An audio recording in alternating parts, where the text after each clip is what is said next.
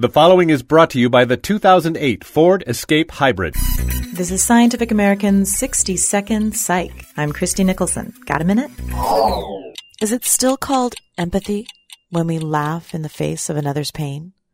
I'm not referring to Schadenfreude, but rather an awkward giggle when someone is hurt. Research underway at Haverford College has stumbled upon some very interesting results in their study of empathy. Seems that sometimes the pained face of our spouse sort of makes us laugh. Past studies have shown that when we see a lover in pain, we tend to feel it. We even show the same brain activity as if we'd experienced the pain ourselves. So the Haverford team wanted to find out if an observer watching another in pain becomes more sensitive to their own pain.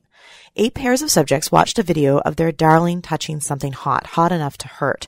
50% of the group supported the hypothesis. They reported that the same heat hurt more after watching the video.